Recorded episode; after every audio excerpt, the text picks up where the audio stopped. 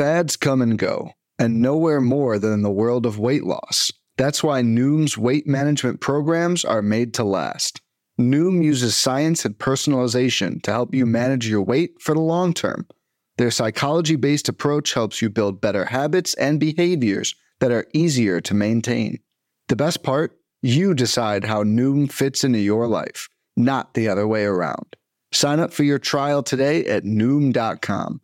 That's N O O M.com to sign up for your trial today.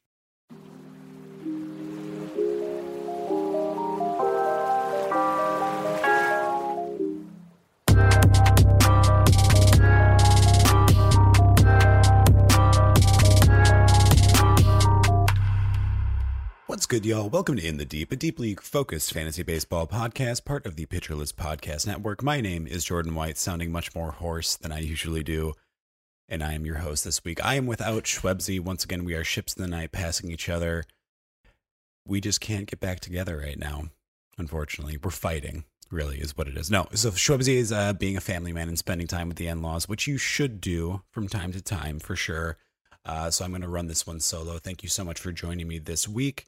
I appreciate it. Uh, real quick at the top of the show, I'm going to go through the usual song and dance of giving you our social media profiles. You can follow us on Twitter if you want. We have our shared podcast account that's going to be at In the Deep PL. You can also follow us individually at Shwebsi, that's S H W E B S I, no C, and then myself at Bunt Singles. Feel free to send us any messages there if you have any questions about your Deep League teams or if you just want to chat about whatever. Um, I'm going to hop into it right away here. And I'm going to start off this week's episode talking about someone. It feels like a cardinal sin to talk about the person that I'm going to talk about on a Pitcher List podcast. There's a term that Nick, Nick likes to use when he talks about this pitcher specifically, and that is don't trust the Fetties. Yes, I am talking about Erick Fedde this week. So if you're like me and you like gambling irresponsibly, boy, is this the pickup for you? So it might not exactly be like setting your money on fire like your Heath Ledger's Joker, but this one definitely doesn't come without its risks, right? Um, and again, like I said, it feels like a cardinal sin to talk about Erick Fedde on a List podcast, but at this point, Shwebsi and I, I feel, base our brand off of disappointing Papa Nick Pollack. So sorry, Dad. My bad. Um, now, I'm going to temper expectations here. Obviously, this isn't going to be a flashy stream by any means. He's not going to miraculously overcome a awful 26.2% CSW. He's very likely not going to be super efficient and go 7 plus innings, so unless you enjoy suffering, you're certainly not going to want to wa- tune in to watch these streams in real time. Uh, that said, this is like one of my favorite kind of recommendations for this show, and it's one that is a little bit dangerous, even though the matchups are heavily favored for Fedde. So he's lined up to face a really, really solid pair of teams for a two start week this coming week. Uh, one of the better pairs of matchups I think that are available to any pitcher right now in the majors, and that's facing Pittsburgh and Miami. So both of these teams rank in the bottom third of the league in both xwOBA and K minus base on ball percentage uh, and their offenses from night to night are largely anemic. Um, along with that, Fedde, for just against all odds, uh, over the past few weeks, has put a really solid stretch of games up, firing 16.2 innings with th- with a 3.18 ERA and a 1.18 WHIP. Uh, a lot of it is unfortunately BABIP based. He's got a 250 BABIP over his last three games. He does actually produce a decent amount of ground ball contact. Um, if he can manage to keep the ball down and keep it in the park and avoid angering the BABIP gods, I think that it's possible Fedde could pitch deep enough into these games that he could steal one or two wins for you folks that are looking for wins uh, in your roto leagues right now. I think that's the biggest draw for me is for, for someone who has two great matchups coming up this week and can possibly nab you a couple wins. And that's something that's really hard to come by. At least for me, it has been this year. I'm happily going to take that. Um, so for those that find themselves in fab leagues that run on run FAAB on Sunday night, I know it's a really scary prospect to lock Fedde into a two start week and just cross your fingers. But really, I was looking through the pitchers for this week in terms of pitchers that are rostered under 20%, and it's pretty thin. I mean, there's folks that we've talked about previously that I didn't want to reiterate on. we haven't covered Fedde yet, obviously. Um, if you're in a 15 plus team league, Fedde is only 2% rostered between ESPN and Yahoo leagues. And I really think he's probably the best option available right now. So if you want to stream someone and you really like gambling, I think Fedde's going to be your guy this week.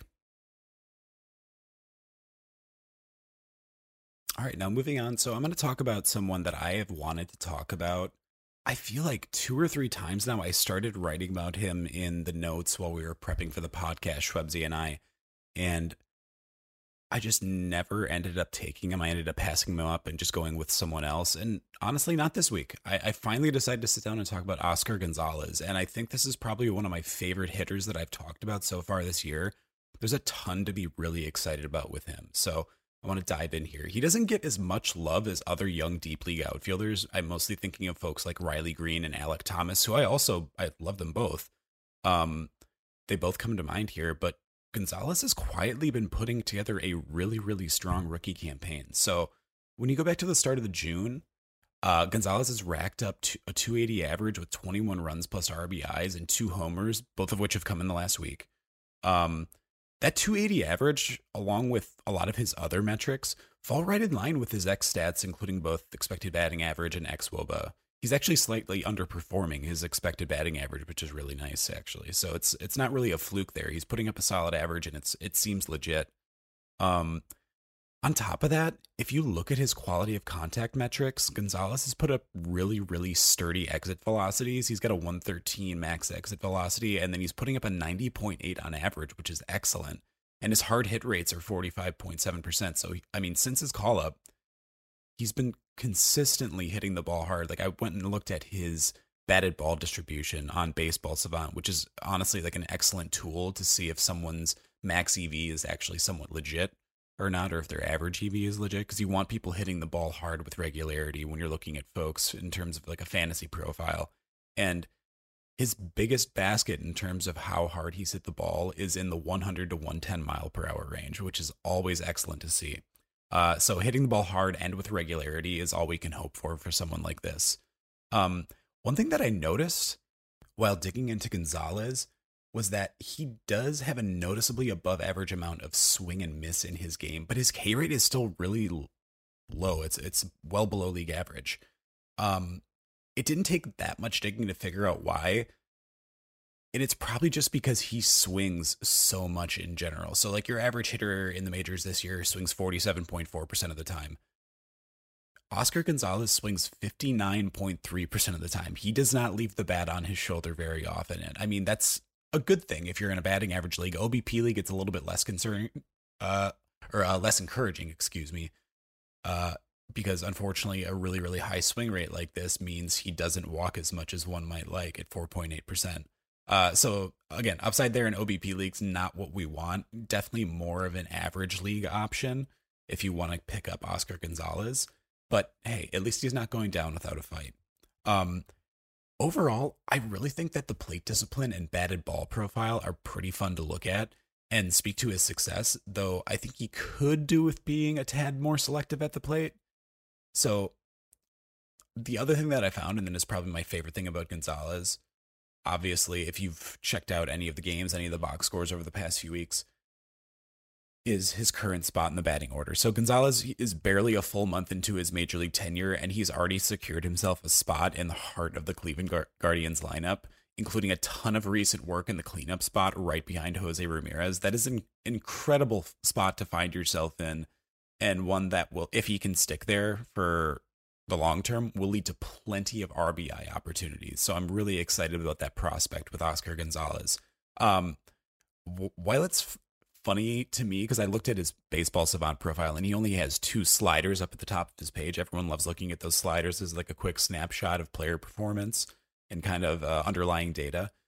Uh, he only has two available sliders, but both of them are very, very much in the red. And there's they're the two sliders that I think a lot of fantasy baseball players love to look at when they go to someone's Savant page. That's sprint speed, 92nd percentile, and max exit velo, which he's in the 91st percentile on. So like he's hitting the ball really, really hard. He's got that speed as well. There's some possibilities for stolen bags there, which is always excellent to see. Um, I don't know. Basically, the more and more that I look into Oscar Gonzalez, the more that what I've seen from him feels really legit so far. Uh, right now, his rostership is at 6% between ESPN and Yahoo leagues. So I'm really confident that there's not going to be, I mean, in terms of the combination of profile plus the lineup composition and where he's going to be hitting in that Guardians lineup, although it's not a top tier lineup, it's going to be an excellent spot in that lineup. Uh, there's tons of batting average and RBI upside here, so I'm slamming the add button if he's available in any of my leagues. Uh, mostly, I'm looking at like 15 team, three outfielder leagues, or any 12 plus team league with five outfielders. Uh, oh, and then also one other small little nugget that I loved about this is that he does not qualify yet because it doesn't have enough at bats or plate appearances, excuse me. But he'd currently be tied with Shohei Ohtani with a 132 WRC plus. So uh, Oscar Gonzalez uh, as good as Ohtani at hitting, confirmed. Uh, but yeah. All right, we're gonna take a moment here to take a quick ad break early on in the episode, and then I'm gonna be back with one more very short deep dive and a few honorable mentions to end out the episode. Hey, Alex Fast here, and thanks for listening to this podcast on the Pitcher List Podcast Network. If you're a fan, consider supporting all of us by getting a PL Plus subscription, where you're going to get an ad free website and get access to our Discord, where you can talk to all of our podcast hosts and staff. Plus, you can hang out with our incredible Pitcher List community. It's basically a baseball sanctuary year round for as low as $8 a month.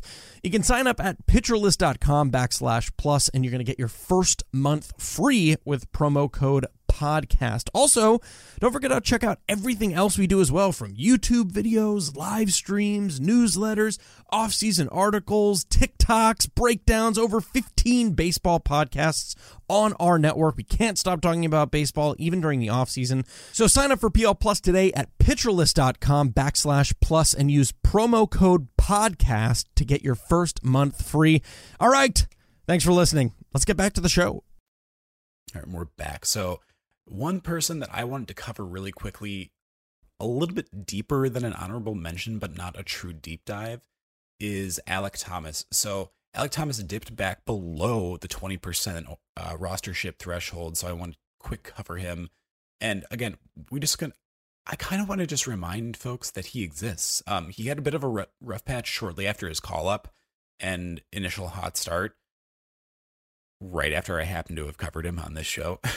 but over the past two weeks, he's been having a bit of a resurgence. He's collecting all the counting stats you love for your roto leagues runs, RBIs, stolen bases, and homers while carrying an average that's going to help you out too. It's not going to hurt, definitely not going to hurt you. Um, just like the first time I covered him, he is starting every day in center field currently for the Diamondbacks. Eventually, Corbin Carroll will get called up. I don't know when that's going to be, and he'll probably shift to left field after that. But the newest and most exciting development here about Alek Thomas is that he's been finding himself hitting second in that lineup after a 12 game hitting streak where he had four stolen bases. Uh, unfortunately, ended a couple days ago, but he's tucked right in front of teammates Ketel Marte and Christian Walker in the lineup right now. So that this spot means two things. Obviously, when you're at the top of the lineup like that, there's going to be more plate appearances. Also, there's more opportunities for you when you do get on base to be driven in by teammates who are just higher quality hitters at the top of that lineup. And obviously, uh, Christian Walker, tons of home runs so far this year. Ketel Marte, when he's going good, is an excellent hitter. So this is a stark contrast from when he first got called up and was initially hitting seventh and eighth most days in that lineup.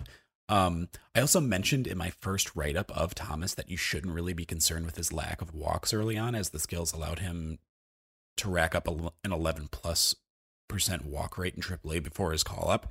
We're, I mean, they're still there. Um, he's not in the double digits yet in terms of walk rate, but he's putting up a 7.8% walk rate, which is just below league average. And it's more than respectable, um, especially when he's striking out less than 18% of the time. Like, that's excellent. He's not going down without a fight, kind of like Oscar Gonzalez. Um, now, I, I think it's really important to note this. He has hit second in the last four or five games. The one start that he did not hit second was the only start against a left hand pitcher. Uh, and he was further down the lineup for that. That said, I am happily going to roster Alek Thomas in my deep leagues, knowing he's in line for far more plate appearances at this point. Because honestly, just getting plate appearances is the name of the game in a lot of these deeper leagues. Some uh, leagues like TGFBI, especially, um, maximizing the amount of juice that you can squeeze out of all of your hitters every single week, especially when you have weekly lineups, is super important. So having someone that's going to get like four, five, six more at bats because they're at the top of the order is huge. Um, so definitely love Alek Thomas still. Uh, surprised that he dropped below the 20% rostership threshold that we used to talk about players on this show, but I'm happy to talk about him again here. All right, and then let's just dip right into some honorable mentions. I only have five here. I wanted to keep it pretty short and sweet this week because obviously my voice is a little bit hoarse. And also, it's just me. It's hard to talk by myself for this whole time. Uh, so Lane Thomas was the first one that I want to bring up, and this is an ode to Shwebsi. Shwebsi did cover him last week. He loves Lane Thomas. The dude has been putting up excellent, just quality at bats as of late. Is walking at an exceptional rate. I am a bit concerned though about Lane Thomas, and this is something to monitor and something that I wanted to bring up. So yes, I'm kind of crapping on Shwebsi here, and I apologize, buddy. But in the last week or so, he's been relegated to the ninth, ninth, and sixth spot in the lineup for his last three starts. He was hitting first for a while before that, so it's concerning to see him get shifted down to the bottom of the lineup. Um, I would keep an eye on this, and if he is, for the time being, relegated to the bottom of the lineup, he becomes a less, a just a less attractive option in general. Um, so just keep an eye on it. I think that the or the uh, I think that the skills are there. Excuse me, but I would definitely be sure to look at what his spot in the lineup is going to be before you take him, throw him in your lineups because you want to get all those plate appearances from week to week. Uh, next up is Jorge Alfaro. Uh, so Shwebsi covered Alfaro much to my uh, joy last week, and the trend of Alfaro raking has continued since then as he has called the ball some more and continues to put up a hilarious last 50 plate appearance trend line. Like if you look at the top of someone's savant page, it has the trend line of what their xwOBA has been over the past 50 plate appearances, 100, 250 plate appearances. His last 50 plate appearance xwOBA trend line is just disgustingly high and just funny. Um, he's similar to Oscar Gonzalez as well as uh, Christian Bethancourt, who Shwebsi also covered last week. Uh, and the draw here is the power speed combo. So he puts up elite exit velocities to go with the 90th percentile sprint speed as someone who is catcher eligible. That is the biggest thing here is that Alfaro is still catcher eligible. And I think he will be next year. I think he will catch enough games this year to get it. Um, he's, again, easily rosterable in any two catcher leagues. And while he's going hot like he is and he's on this heater, I would absolutely think about rostering him and having him be my catcher in a 12 team one catcher league. Um, he's been great as of late. So, yeah. Uh, okay. Okay. So this is really starting to feel like a Jordan plays the hits episode. I swear I'm not trying to do this. It's just that these folks continually are under rostered. I love talking about them and love highlight, highlighting them. So I'm very quickly just going to stump for Darin Ruf. please pick up Darin Ruf. The at bats aren't as plentiful as other folks that I've spoken about here. Obviously, the at bats and the plate appearances need to be there. But when he is playing regularly, he puts up quality plate appearances, and the dude rocks just one of the best OBPs in the league and will get his counting stats when he gets his playing time. So if you have daily leagues that you can make those daily moves, please, please, please pick up Darin Ruf. Um, but yeah, all right, let me think here. So, you know what? I just realized something. I'm going to talk about two pitchers. They're both Baltimore Oriole pitchers. I don't know if we have an affinity for Baltimore Oriole pitchers here now, because I know that Shwebsi talked about Tyler Wells last week as well, and I'm going to cover him here briefly again. Um, there's something there, there's something I like a lot about Tyler Wells, and I think it's mostly that he has an excellent shape on his changeup yet it doesn't always get excellent results. Um, and it's really hard to pitch a guy like this who has a really poor K percentage and he gives up a decent amount of hard contact is someone you should pick up. But Wells has put up great numbers over the past couple of weeks and has continually found ways to make things work for himself. I mean, you can't argue with the results. Uh, a lot of it can be contributed to the fact that he hasn't been giving up free passes at least until his last start, where he walked four, which was unfortunate. Um, I would obviously avoid in less favorable matchups, like when he's facing divisional rivals like the Red Sox or the Yankees. I would probably the Blue Jays, who absolutely shellacked the Brewers last night. Um, I'd avoid mostly, but the pitch limit now for Tyler Wells, this was the biggest kind of issue that we had, I think, with him talking about him previously is that he was a reliever, became a starter. The pitch counts were always super, super low, and you weren't sure, if he was going to go deep enough into the game to qualify for a win. He's now done that in his past three starts, and he has three wins in a row. So that's something to be encouraged about in terms of a streamer. So I kind of like Tyler Wells. On the other side of that, too, we have another Oriole pitcher that I want to talk about here. And this is literally based solely off of his last start where he had his cutter for the first time in forever. And that's Dean Kremer. Um, I don't know why this is such an Orioles pitching love fest, but he dominated the White Sox. And like I said, his cutter was there in his last outing, which it hasn't been for a really long time. I was reading Nick's uh, SP roundup regarding this start, and Kremer's cutter had a 41% CSW against the White Sox. Uh, if he has this pitch and it's working for him, he's a different pitcher completely. Uh, the fastball is always pretty decent. He elevates it well. If the cutter's there, it's something to keep an eye on. So he gets Seattle early next week if you want. I wouldn't feel super terrible about streaming him against Seattle if you feel like waiting and seeing if the cutter is still there or if like anything like that shows up. I totally understand, but that's going to be my my recommendation there with Kremer is potentially pick him up for a stream there if you feel comfortable enough or you're really really desperate. Um, and if the results are there, then feel free to nab them off the wire after that. All right, and that'll be the, it for this week's episode of In the Deep. Thank you so much for joining me once again here. I appreciate it. Thank you so much for listening. Uh, it's good to be back. Uh, thank you for the folks that reached out last week after they found out that I was sick. I really, really appreciate it. Um, if you like the show and you want to follow us on our social media accounts, once again, I'm going to fire that off here. You can follow us on our shared podcast account. That's at In the Deep PL. You can also follow me individually at Bunt Singles and then Shwebsi at SHWEBSI, no C. Uh, and then also, if you want to send us any mailbag questions that you might have, you can send those to in the deep pl at gmail.com.